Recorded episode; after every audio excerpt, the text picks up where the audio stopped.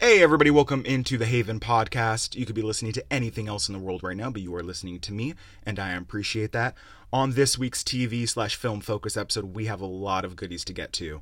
So I'm going to try to do my best to set you all up for the work week with all the latest news and happenings and my somewhat educated two cents of an opinion, but um, just hope you guys had a great weekend. You didn't bring any negative energy in home. You know, maybe uh, your boss asked you to stay stay late, work some of that overtime, and all you did was uh, massage their hairy shoulders. Fuck, I don't know what what people do nowadays. Shit's all over the place, or you know, maybe uh, an employee called out if you're a boss of your own because the latest Housewives episode made him fucking depressed. I I, shit, I, I can't keep track anymore. Came home, kid shirtless in the front yard. Kind of sits you off. You ask your wife about it. She says he's expressing himself and his animal instincts. You really don't know what the fuck that really means. And then, uh, yeah, Netflix raises your subscription price by two dollars.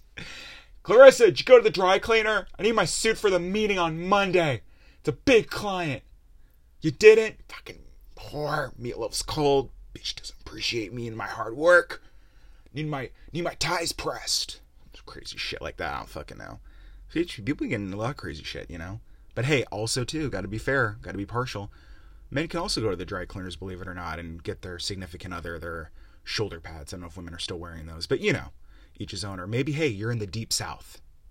Maybe you're in the deep south and uh, you're uh, you're part of the Klan or something. I don't know. I just want to make sure you guys are have a good weekend going in. you imagine that? Oh man, that's great. Like, Cletus, did you go? Did you go to the dry cleaner and get my my white hood and robe for the cross burning this weekend? Did you go get it? You didn't. Uh, you knew how important this meeting was coming up on Monday for me. I no, that's for the the town hall. Grandmaster Williams says come as you go. That's fine for the Wednesday, but for the Monday cross burning, we need our hoods. I don't want the Johnsons to start to wonder if we're a bunch of slobs. You know, everyone goes through the same shit. Did you get the mini hoods for the kids, for the children? Are they gonna be good? Did you go to Marcus's Marcus's back truck lot corner market, you know? His his truck to table. Did you go to the market get me the stevia? You know I'm taking the keto very seriously. Huh? I told to quote my favorite movie slash upcoming musical of all time, take me as I am. You knew who you were when you married me. You know I'm pissed about going your mother. See, doesn't matter what. Maybe you know part of that progressive Klan. Just you know, it doesn't really matter, right? We all we all deal with the same shit, same bitching and moaning. But hey, that's not why you listen. So, with that said, we should probably jump into it because we have a shit ton of uh, stuff to get to. A lot of lot of goodies. So, um, I got a couple trailer reactions for you guys today on a couple big projects that have come out the last week or so. We have a good amount of industry notes to go over, and then I actually have my review for Glass. The missus and I were able to go see it yesterday afternoon, and to finish up, I have a Danny recommends for you today. So, with that said, let's go ahead and jump into it. So, our first bit of on the docket when it comes to trailer reactions, um, Game of Thrones teaser slash release date. Last Sunday has officially been released by HBO cannot wait. Uh, the teaser itself was very. Uh, I didn't really show anything. It was just uh, Jon Snow, Arya, and Sansa Stark walking through the crypt of um, Winterfell, and they approach a bunch of statues that are of them. So um, the one thing, and then they released. They did put out the date. It is going to be April fourteenth of this year. Very very excited for this. It's the final season season eight of Game of Thrones. We've been waiting for. We to take a whole fucking year off for them to film. So, no pressure on them to deliver on that shit and this epic climax. So, I think it's confirmed. Yeah, they're doing six episodes of it. Um, the one thing I did see that that was interesting. The showrunners did say like, "Hey, we're going to be releasing a trailer here uh, for this upcoming last season," even though we rather not.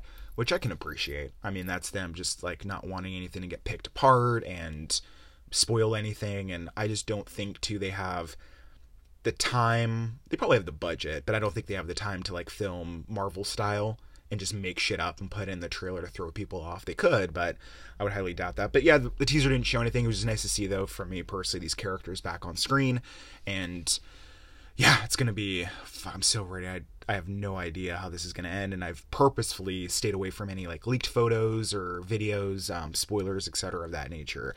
I want to go in completely blind about it. So, um, with that said, moving on to our uh, second trailer reaction, we got a trailer for John Wick Chapter Three. Now, I'm not going to lie, when I first saw the subtitle for this, um, I thought it said Portobello, and I was like, that is a very, very interesting title um, to go with for your third movie. But it's um, God, what the fuck was the name of it? John Wick Chapter Three, Para, Para, Parabellum, Parablium. I can't fucking read. So saw the trailer for that, and um, for those that listen, John Wick One, I, I, I thoroughly enjoyed that movie. It was just fucking amazing. It was so good. It's just small budget, such a focused story, simple, straight to the point, and they just did a wonderful job with that. The second one, naturally, like sequels do, got bigger in scale, I think, and it just didn't have that. It actually, to me, wasn't a very good movie overall. To be honest with you, like the violence was cool, but they started doing CGI blood. That I remember, and I was very upset about that. That taking takes me out of the movie. Um, but for the third one here so far from the trailer, I assume it's going to wrap up this trilogy for this character unless it makes bank and they'll try to find a way to keep going. I think there was even word they were trying to do a TV show out of this too. Um, I'm not sure if John Wick was going to be the the spotlight person, but I don't know. So with this, saw the trailer and no, it looked cool, looked legit. I was like, oh, everyone's after John Wick again, you know, and they showed his dog running alongside of him in the beginning, which was great. So, but the one part that kind of like I'm not gonna lie, got me a slight chub a little bit was towards the end of the trailer. Halle Berry, I, she's in it, and there's a scene where Keanu Reeves, aka John Wick, and Halle Berry, I don't know what he called her in the movie, um, they just start going on this fucking epic like gun shootout towards the end of the trailer. And she has like fucking there's I don't know if she has two dogs. I couldn't tell if the one was John Wick's, but I don't know. It's like some kind of a video game. They were just running around shooting shit up, and their dogs come out of nowhere and start like attacking and eating people. Well, I don't know about the eating part, but they attack some people, and I was like, I don't know what that was, but I want more of that, please. Yes, please. I want a lot more of that. Um, you just give me a movie where dogs are just attacking people with gun wielding. I'm all on board. So very curious how that turns out. Um, and then moving on to our third trailer reaction, we got it, folks. Uh, trailer for the upcoming Spider-Man film, Far From Home. Um, something we've talked about quite a bit on this podcast in terms of my feels for Homecoming, as well as where I hope Marvel goes and what they do a little bit um, in regards to this movie. So I, have seen a lot of the reaction from people. They were pissed. They're like, "This is a fucking spoiler." Like we know Spider-Man dies at the end of Infinity War, and if anyone's like, "Dude, you didn't give us a spoiler," come on. If you haven't seen Infinity War by now, you probably won't. Um, so I understand people a little kind of like bewildered by it. Like, okay, you spoiled it. Like this does take place after Infinity War or Endgame, I'm sorry, the new upcoming Avengers movie and Marvel has confirmed yes it does and everything like that. So I understand people's kind of like what the fuck like so Spider-Man's going to come back at Endgame like well yeah no shit Sherlock it is. So that's kind of like they've had this shit like in production before Infinity War even came out that they're working on the latest Spider-Man or a newer one and Black Panther and all that stuff. So I think what's going to be interesting is they do have an idea that I have seen Marvel talk about that this movie will focus on somewhat Peter Parker and how he is dealing with this fact that hey he died and has come back to life kind of thing. So i'm very curious how they, they do that because that could be a psychological interesting arc for a character. And uh, throughout the trailer we see it and everything like that. And nick fury shows up and he's like recruiting him for a mission and everything like that. But i will say if you can watch the international version of this trailer there's some new footage in it but i thought they did a much better job with the international version of kind of setting up the movie and you know, not I don't necessarily telling you anything new. It was just a better presentation of I just thought a better overall trailer than the one we got for the US here and stuff like that. And like glad to see Happy Hogan's gonna be there. He's gonna you know, he's gonna show up and try to bang his aunt, which is always great. So um, and then they go to Europe and everything like that, um, or England, and that is pretty funny how they do generalize it. Like kids go to Europe, and it's like they're just going to England. Like let's take it easy, all right? That's like a bangers and mash difference of what New York City. Like let's let's breathe here a little bit and take it one step at a time. So it's um, they just have different big towers of clocks there than New York. That's pretty much it, guys. So I, I'm just also curious too because I swear I read that Endgame takes place like five or six years after Infinity War. So if I'm left to conclude that they are bringing him back, do they go back in time or something? Because that makes no sense in the time jump. There's no way it's six years later and boom, he shows up. Spider Man does, right? And he's still in fucking high school. Like, does he not age at all in the whole universe that he's in, stuck in the stone or whatever the fuck these heroes are at, kind of thing? And like, I wonder, like, what happened to kids in school? I wonder if they'll explain that in Endgame. Like, like, hey, half our classmates disappeared. Like, huh, you still got the test on Monday. Like that kind of bullshit. So, I don't know. There's a lot of stuff. I, Marvel just has to be careful because they have like everything connected. They've done a great job most of the time of keeping continuity but sometimes they stray a little bit so i'm always wondering like if they'll put something in the film or they'll say like oh no no no we have to say this to fix this clusterfuck we just put ourselves into. So um yeah overall it looks cool. His suit looks rad. His new black and red one it looks really good. The spider what the fuck it's like the wingsuit i think it's called. And so you see that and then at the end you see jake gyllenhaal show up as mysterio and it's like ah oh, he's supposed to be a bad guy but he's kind of acting good. So i wonder if they'll use that as like an arc moving forward with Spider-Man like oh it's become a new mentor for him because maybe spoiler Tony Stark's dead I don't know that's that's my conclusion so I'm just curious how they're going to do all this or if they're going to treat him like hey you're a one-shot villain kind of thing like you're just going to die at the end of this or just go away for a long time and we'll never revisit you again which Marvel sometimes tends to do with their villains unfortunately so I don't know we'll see um but no, it looked really cool and good. It was great. Sorry, I just dropped my phone. Oh my god, what is happening?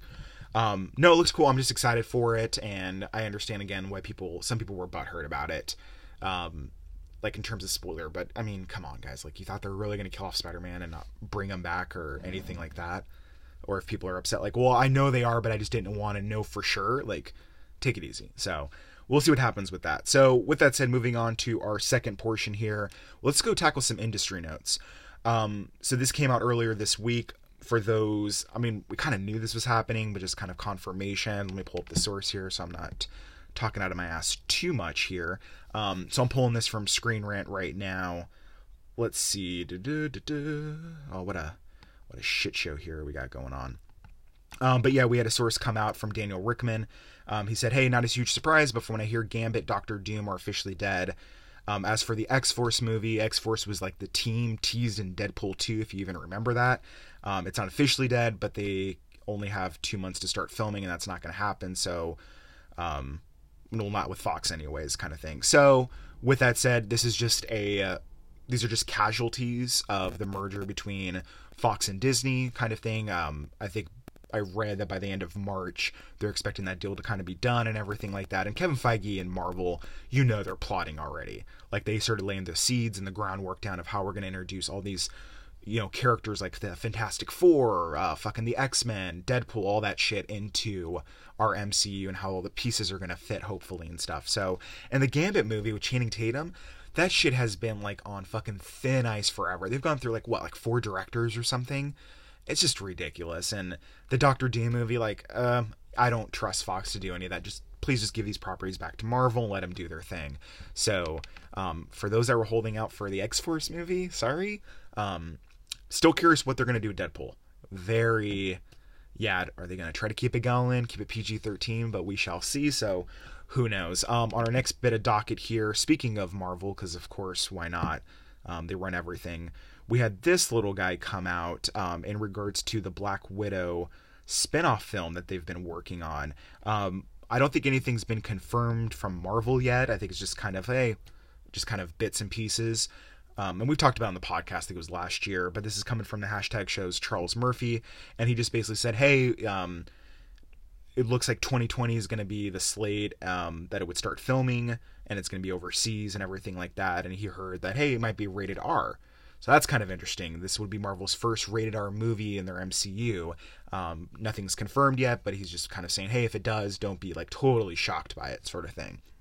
So, um, I personally know for a lot of people when they the rumors started coming up that they would do a Black Widow film, my thing was like, okay, when does it take place?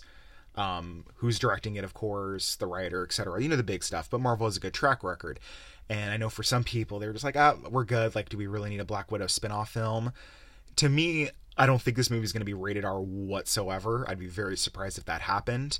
Um, I don't think that's contingent on it being a great movie or not, or a true story to Black Widow per se. Because I mean, PG thirteen. Let's be honest, it's a pretty loose rating nowadays. Like you can get away with some shit. What you did in a PG thirteen movie, what you could show and say and get away with, you know, nowadays was very very different ten years ago. Meaning ten years ago was I think a lot more strict kind of thing. So there, you can push the envelope quite a bit on this stuff at the end of the day, I think it still, if done right, could be super cool. I think it's going to be an origin story. Well, duh, it's going to be an origin story for Black Widow, but it will take place, you know, kind of during the, maybe the same time frame as like um, Captain Marvel that's coming out this year. And I think to have like this James Bond spy type of thriller movie would be a super, um, would just be a fucking dope addition to Marvel. Like, I think we're going to start seeing Marvel. I hope we start seeing them go down these different avenues a little bit that had different just takes, feels, and styles. Like, that's why Winter Soldier is one of my favorite movies. Like, Winter Soldier, to describe it as like a comic book movie is a fucking disservice. It's a a thriller slash espionage movie at its core and that's what they made. It just so happened to take place in a superhero universe. So it's fucking bloody brilliant. Like if they were to do it that way, um, and like I said, just focus on it, make a good movie. So we shall see. Uh, two more industry notes to get through today. Um, this one, I'm not gonna lie, kind of also got me a little bit excited. So Aaron Sorkin via the Associated Press came out and said he was talking with the producer of The Social Network, you know, the Facebook movie, um, directed by uh, Fincher. So they were saying that now the idea of coming up of writing and creating a sequel for The Social Network is very much in the cards. So if you look at what Facebook is now, what it's been, all the shit they've done, gone through, etc., it kind of writes itself as a script, right? As a movie. Like this is one of those rare sequels that do come out from a movie ba- not based off of a major like I don't know geek kind of type property that I would be all for. As long as you can get Fincher back to direct it, that's my biggest thing because he, I felt, just shot and showed the world through a very unique lens, uh, and it just worked fucking so well with that writing and the characters and everything like that. Um, I don't know if Jesse Eisenberg will be back. That'd be pretty hilarious because let's just say Jesse uh, is not on my is on my short list of actors. You know what I mean? A.K. Mr. Fucking Luthor over there. So um, nothing official, nothing in the. I just thought it was a cool little tidbit. Like, hey, that actually makes sense because Facebook keeps giving them material. And then, last but not least, our last industry note on today's episode is Ghostbuster sequel. What? So this literally broke this week, and it came out of fucking nowhere. They actually have a teaser trailer for it where they show the car and everything, and so there's really nothing new about it. But it has since been confirmed that um, Bill Murray, Dan Aykroyd, and Hudson are coming back. Um, the original cast, like those members. I can't remember. Oh fuck, what's that guy's name? Oh, he's fucking brilliant. He passed away. He was in the original Ghostbusters as well. But uh, three out of the four are coming back. One didn't have a choice because he's dead. But anyways, they are coming back. So Ivan Reitman, who directed um, the original Ghostbusters, his son is actually attached to come in, um, Jason, to direct. So I, don't know what this is. It looks like it's not going to have anything to do when they did the female reboot kind of thing a couple of years ago that a lot of people love so much. Um, I, I, don't know. It's just gonna. It's just fucking Hollywood and the nostalgia bullshit, you know, and and all this stuff. So we'll we'll see what happens with it. It's and I think actually this actually might have been leaked years ago. I swear I read Dan Aykroyd teasing some kind of Ghostbuster sequel years and years ago, and I think he let the cat out of the bag early. People were just like, what the fuck is he talking about? kind of thing. And then the FEMO reboot was announced and went into production. And I think people just assumed, oh, that's what he was referring to, or they tried and it didn't work. But no, it looks like it's a full go. But they've been trying to make a Ghostbuster sequel to the original cast, I feel like for the past fucking 10 years. So let's let's take it let's I want to see an actual footage on set kind of thing. I want to see filming being commenced before we get too excited. Um, and oh, do before I do forget, speaking of nostalgia, a little bonus industry note. Hope you guys like this. Y'all remember Unsolved Mysteries? Fucking Netflix pulling on those nostalgia heartstrings, those fuckers. Um, they're bringing back, uh, yeah, Unsolved Mysteries, and I'm very excited about that. Don't know what it is, um, but it looks like there's only going to be like maybe 8 to 12 episodes per season each episode will be an hour and focused on one mystery and they'll like modernize it a little bit um the original narrator with that sultry beautiful voice he's he's also dead this has become a very depressing episode. Everyone I know here is dead. Get me a hot dog. Um, so I'm not sure they're going to get to replace him as narrator, but that Levy guy from Stranger Things, one of the producers. He's kind of headlining the whole thing and stuff like that. So just nostalgia in the works. But, anyways, this is so that's it for industry notes. Um, a lot of stuff to get to through and thoughts and feels in terms of well that was. You know been a busy week I have to say that. Um, but now let's get to the, the meat and potatoes of this episode. My review of glass. Okay so yesterday I'm filming this like Sunday afternoon um, but yesterday early morningish my wife and I got to theater to go see it. So what is glass? Glass is the third movie in the trilogy of M. Night's it's not planned. I don't think it was. I, I don't know if he said it was. I don't. I don't think he did. But basically, he had success with, you know, Split, and was like, oh, if I attach this cool twist ending to Unbreakable, people will lose their shit, which they did, and it was a cool. It worked.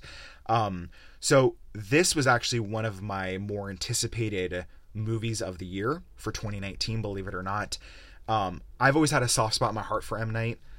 Um, Sixth Sense is wonderful. Signs just does something for me. He just did it in a way that just pushes and hits all the right buttons for me. And then he kind of started losing his mojo a little bit and then really lost it where it's like what happened to M Night he forgot how to direct movies. So he kind of rebounded, you know, in sense of he did that fucking horror movie that was like oh, what the hell is the name of it with the two kids they go to their grandparents' house or something and it's shot like shaky cam from what I remember, that was actually a really suspenseful movie. He did a good job with that, and it's like, okay, he's showing some of his his colors again of like, oh, I didn't totally forget how to make a movie, or a good one at that. And then he came in with Split, which I thought was really really well done. Um, Unbreakable for M Night is also again one of those movies that he did that just hit the right notes for me. It was original, it was fresh at the time, and it was just wonderfully well done. So again, M Night soft spot my heart, so please take that in consideration when I tried to give my and explain my overall thoughts and feels in my review of the movie Glass. So again, super excited. We go into the movie. I know firsthand already going in the reviews are not very well. I think when I checked when I left the theater, it was 35% on Rotten Tomato. So that's not a good movie, people. So I go in, we watch the film or whatever, and fuck, they need to stop with the trailers. I know I've ranted on this before, but my wife has always said to me, my wife, where we always have this uh, this debate about how important trailers are before a movie, and I've again put planted my flag into the side of the fence that's like no more fucking trailers. I'm done. I'm over it. Don't show trailers anymore. Um, and she's like, no, you gotta have them. And I can th- see little by little she's starting to come my way of thinking because they've gone from one extreme to the other with how they show the trailers and what they do. I think it was like almost it.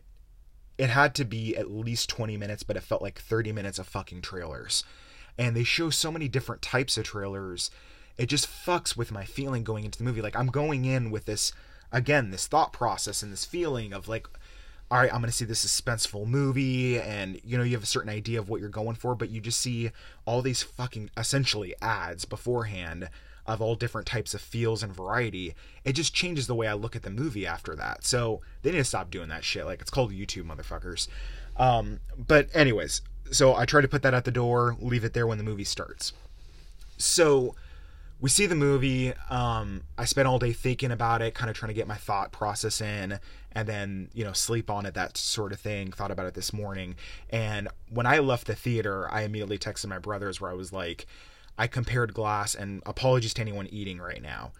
I my first gut instinct reaction of after seeing Glass walking out of the theater was that I compared Glass to a a fart that comes out of a human body that just smells so horrific that you're like how the fuck did that come out of a human body or any any orifice of a human body? Like what the fuck are you housing? You need to see a doctor right now. That's what i compared glass to. And i'm like and you know talking about it with my wife afterwards she was like oh you're just being being so over dramatic you know? Like it was a good movie it was well and i'm just like i'm i'm perplexed. I'm blown away that this is the conversation we're having. Um, but at the end of the day, thinking about it, the two things that keep coming to mind for this movie, Glass, is disappointed and just what the fuck. It's, I, I don't know how to, there's, how can I put it? Where to start with this movie?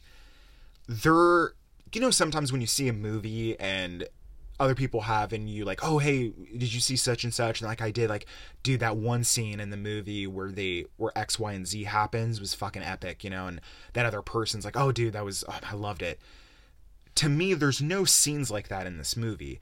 There's really nothing in this movie from a scene uh, point of view that i can like cherry pick. Like it wasn't like you have a full course meal and you're like you know the appetizer sucked dessert was way overrated kind of thing or was not very good but hey the main course was good or this part of it was good the wine was terrific there's nothing like that for me in this movie and that's the problem i can't think of one fucking scene from this movie that I'm like, well, at least this was cooler. This was great. There's certain scenes that start showing that DNA a little bit, and then nothing. Like I'm having the hardest time remembering, and I know my memory is not what it used to be, but my short term last I checked was pretty good everything I think of is negative, and maybe that's just me as a person. I don't know, but you start going in, and again, this is this is really frustrating.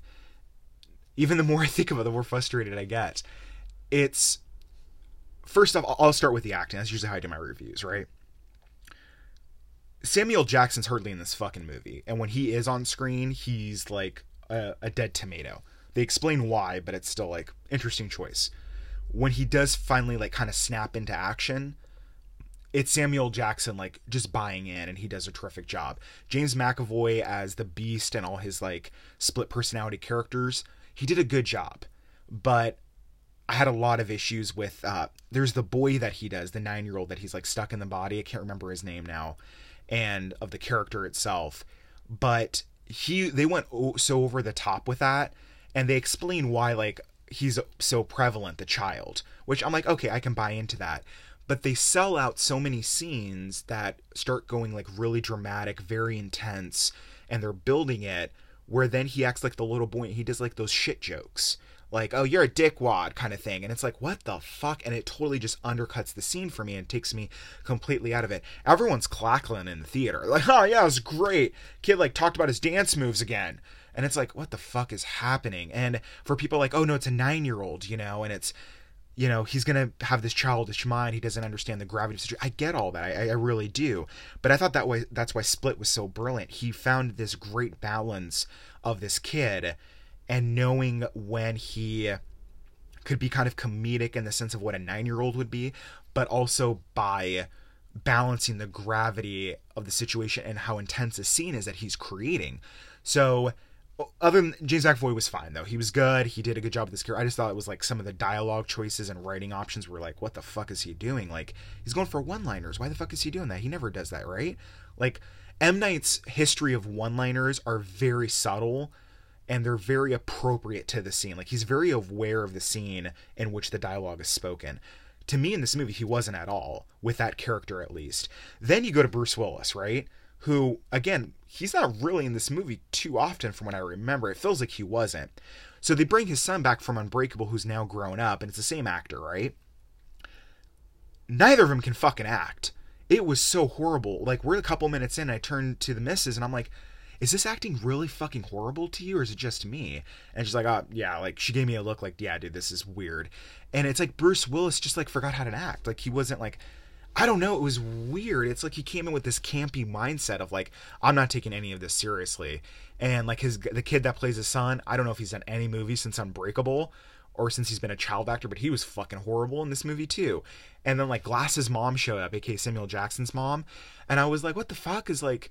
Why does she have such a big part? And a lot of it's to have to do with like origin stories and stuff. And I, again, I don't want to spoil too much of it, but um, yeah, there's just certain scenes that didn't stand out, and this movie had a lot of pacing issues to me too, meaning that in the beginning I was like, okay, this is not starting as fast as I thought it would, or not fast, just it didn't have a good beat, a good rhythm to it. And the first 20 minutes there's there is some stuff that does occur. I'm like, okay, I think I see what he's trying to do and where he's going for. This could be pay this could pay off. This could pay off in a big way and be really cool down the road. We'll see how he does with it. And he totally fucking fumbles it in the end zone. Um, but you start going through and the pace i had a huge problem with pacing in this movie. Transitions were fine. It was just the pacing of it because when you get to act i want to say probably the beginning of act two all the way to the end it comes to a fucking screeching halt for me. It really really does. I'm sitting there like is this movie over yet? Like is or is this movie is something else gonna happen? It's just them in the fucking insane asylum the whole time. And thankfully you know they do something where they show you because at first i thought this movie was like is this giant insane asylum hospital only housing samuel jackson's character and nobody else um, so thankfully they take care of that but as far as like his twist goes and the payoff i was like oh this is the direction he decided to go i mean okay creative choice i guess but i was like I wasn't really expecting it, but there's stuff they do towards the end, like when they wrap everything up, um, that I'm just like, what the fuck is happening? I had no clue. I don't know how many times I was in the theater just thinking to myself, watching this movie, like, what the fuck is happening? What is going on in this movie? Like, I am so, I'm trying so hard to pay attention and stay in the moment and watch this film, but holy shit, they're just blabbering. They're not saying, they're just saying stuff. Nothing that they're saying is is is necessary. And then exposition scene after exposition scene holy crap. It's like there's one part in the middle where the doctor lady the redhead from um what's it called? American horror story she's in it. She's fucking awesome. Like i think she's just gorgeous. She can act the shit out of a movie. She tries really hard in this i thought she was terrific. Because she goes in or not terrific she was good. I should say that. Maybe I'm giving her too much credit because the rest of the movie was a was a stinker, but she there's a couple scenes like next to each other or in a row it seems like where she's saying the same dialogue over and over again just in a different way. She's relaying the same information to you the audience member. And then the you know james mcavoy's split character and dunn aka unbreakable guy they're all like the lens. They're through the point of view of us the audience right? That's the that's at least what i thought they were doing. And she just seems the same shit over and over again just in a different way slightly like tweaked. That's it. And i'm like why is there so much exposition? It's like he's like all right guys we're filming or they're they're in the editing bay and they're like editing the movie. And he's like okay what if someone leaves though to go use the bathroom and they miss this scene? I think it's really important they they know the exposition. They know what's going on here. So let's do it again in a certain amount of time so that person that comes back from the bathroom or gets a refill when they come back into the theater they know what's going on. They didn't miss anything. They don't have to ask the person next to them what did i miss? Like is that a fucking huge issue dude? Really? Like so acting wise like very suspect at, at best and the story itself kind of fucking boring i think.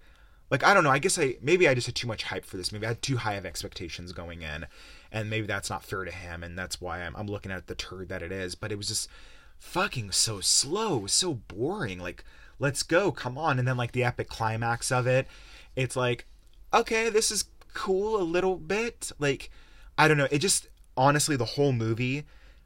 And this is, you know, coming back to it again, frustrated, disappointed, sure. Something just felt off about it.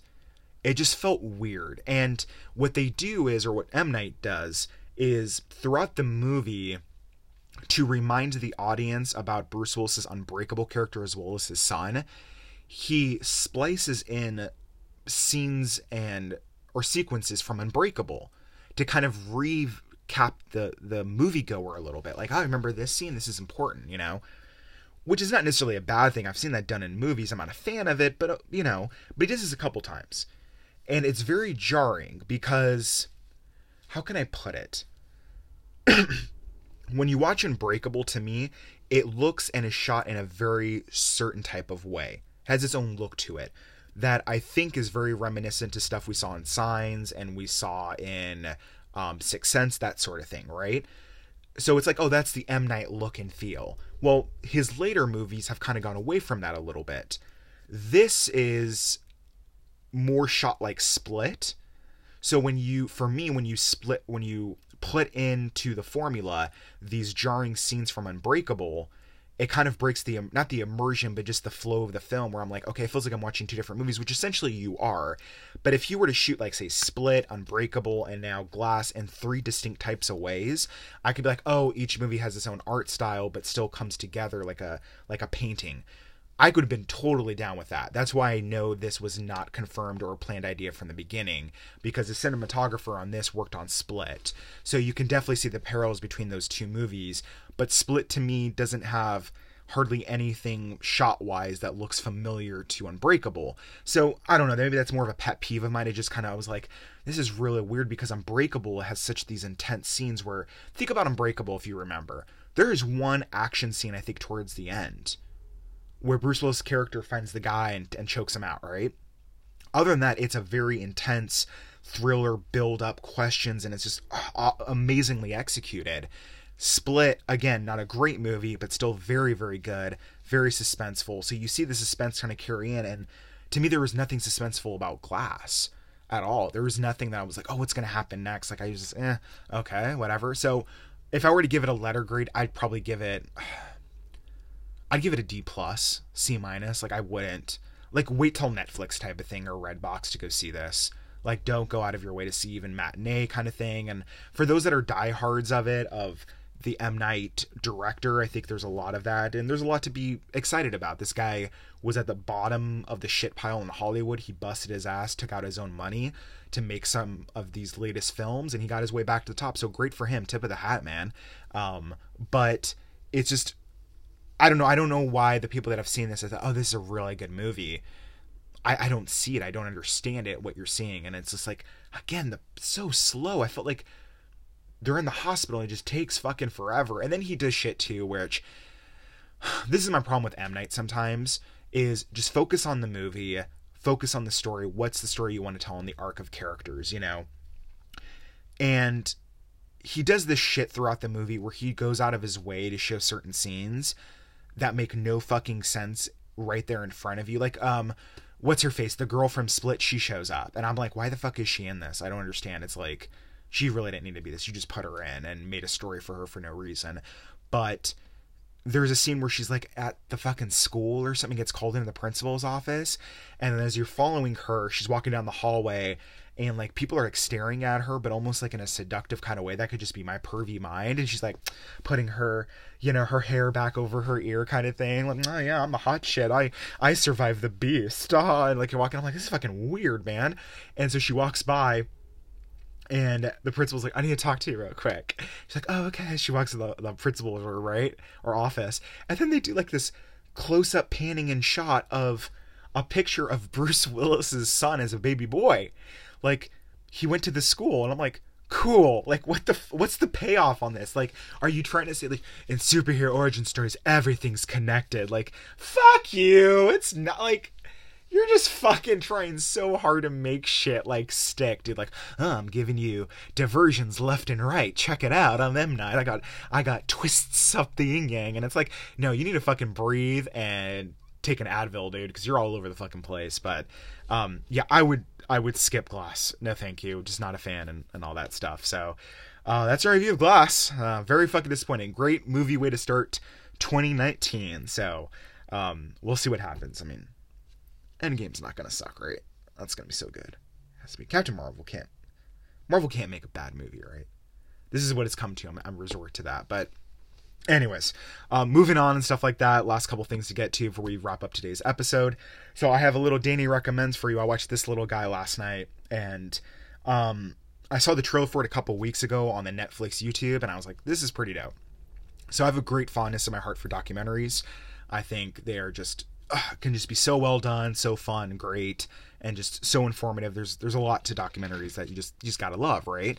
So the documentary on Netflix that I walk, watched last night that I recommend to you is called Fyre, the greatest party that never happened. Um, so, excuse me, let me take a sip of my coffee so I can do this impersonation or a bad version of it. So, kind of watching this, I was like, okay, I want to talk about it. So, I'm going to do my best Stefon impersonation from SNL. So, bear with me. This documentary has everything washed up late 2000 hip hop star Ja Rule what sounds like a modern day cult leader who, when you see on screen, you don't know if they're asleep, awake, or somewhere in between. You have man bombs, Pablo Escobar's island, a Kardashian, pissed off locals, a person being told to blow another person so they can release clean drinking water, and then it features the famous, well, gee willikers. You know, that's when you give a shit ton of money to an event because some models who you never heard of post about it on Instagram, and you get to sleep on some water slash piss soaked mattresses inside of a reused tent from the latest United States national national disaster with a promise of Blink 182 being being there. this this fucking documentary is awesome. It's so good. I had so much fun with this. It's a little less than two hours. It just came out this week. Um, so it's based off of this music festival called Fyre that happened a couple years ago, kind of thing. That was like uh, a pretentious modern twist of Woodstock taking place on a fucking island in the Bahamas, and it chronicles a story of like the beginning, middle, end of this thing that turned to a giant clusterfuck and was a shit show. Um, pretty much from the very beginning, and it's just fucking all over the place. Like the thing is, unless you're like in these circles or you're aware of these people, or you look at like these pop culture, what they call them in the documentary influencers, right? I had no idea fucking about this. Like I'm 30 years old. I'm just like I, I had no idea about this. I, I asked my wife about it too. I was like, hey April, like, uh, do you know about this Fyre Music Festival? She's like, oh yeah, I already knew about that. I'm like, I had no fucking clue. Like, holy shit, this is more than a Ponzi scheme. So definitely take the time, watch it. It is really, really well done. Great pacing. It's just it just keeps you going. Like you're like, holy shit, how deep does this rabbit hole of bad get? And they do not disappoint. So um, again, Netflix on Netflix, a documentary called Fyre: The Greatest Party That Never Happened, and I'm sure it's like on their trending now tab or something. So definitely check that out. Cannot recommend that enough. So all right, that's oh man, that was, that was that that finished off the night really good. Going from glass to that was very very helpful, I have to say. So, um, and then really quick side programming note. I know I talked about it last week. I'm still working on getting through the Punisher. I have to do season one. Season two just came out, so once I get through those two, I'll have my review for Punisher season two as well, and a quick recap on season one for those that care. I'm still working on getting my HBO going. Um, even when April called, they uh they called her bluff. So fucking I gotta pay for this shit. Son of a bitch. Um, fuck you, Comcast. Um, with that said, so I haven't seen any of True Detective yet, season three, which I keep hearing amazing, marvelous things about. I'm so excited to watch it. I need to get my ass on this, and I will. Um, but I'm not gonna lie, I'm a little bit at odds with how do I do I kind of review an episode per episode basis every week. Do I just kind of do little snarky remarks throughout until we get to all of season three? I can give my official review. I'm kind of leaning that way because they only do one episode per week, kind of thing. Um, and that's going to be kind of i think the same mindset going into game of thrones when it comes out in april but we'll see nothing's in concrete but i just wanted to kind of give you an update on that so um, all right guys that's going to do it for me today thank you as always for listening if you like what you heard or even if you're like eh about it Lots of ways to get involved, support, and help the podcast grow. Links in the description of this episode on how you can do those things, such as subscribe, rate, review, you know, all those I need a shower afterwards type of stuff um, on your podcast listening platform of choice. You can also share the podcast with others who you think might enjoy it as well. You can also send in your listener questions via our email, which is thehavenpc at gmail.com or uh, connect through connect with us through the podcast's official Instagram and or Mixer accounts. You just got to search the Haven Podcast on either of those platforms or both. Um, but then again, I do have the links for both of those as well on this episode. Um, any of all that would be greatly appreciated. And then um, last plug, um, if for those interested, check out our Mixer channel where I have posted via our DVR on there our latest episode of our ongoing series. We or I've dubbed um, Game Pass Sessions. Uh, it's where I live stream a game from Xbox's Game Pass service. And the latest episode features a game called Kingdom Two Crowns, one that I've talked about on the video game weekly focused episode that I I'm gonna have some more uh, deep dive thoughts on this episode, but um, up until then I've been really really enjoying it. So make sure to check that out if you're interested. Um, yeah, thanks again, you guys. I hope you all have a wonderful work week, and I will talk to you guys this upcoming Friday. Take care.